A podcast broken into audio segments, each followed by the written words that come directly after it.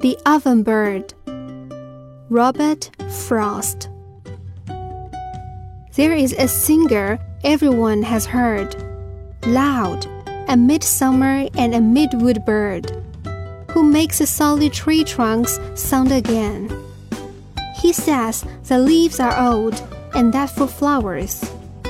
Midsummer is to spring as one to ten. He says early petal four is past, where pear and cherry bloom when done in showers.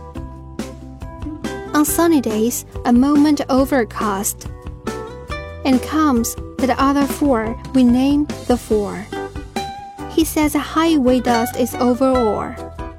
The bird would cease and be as other birds, but that he knows in singing not to sing.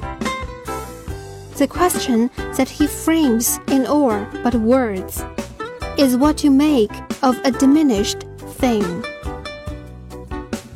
本诗朗读者施祎辰，摘自东南大学出版社《丝织的帐篷：英语经典诗歌选译》一书。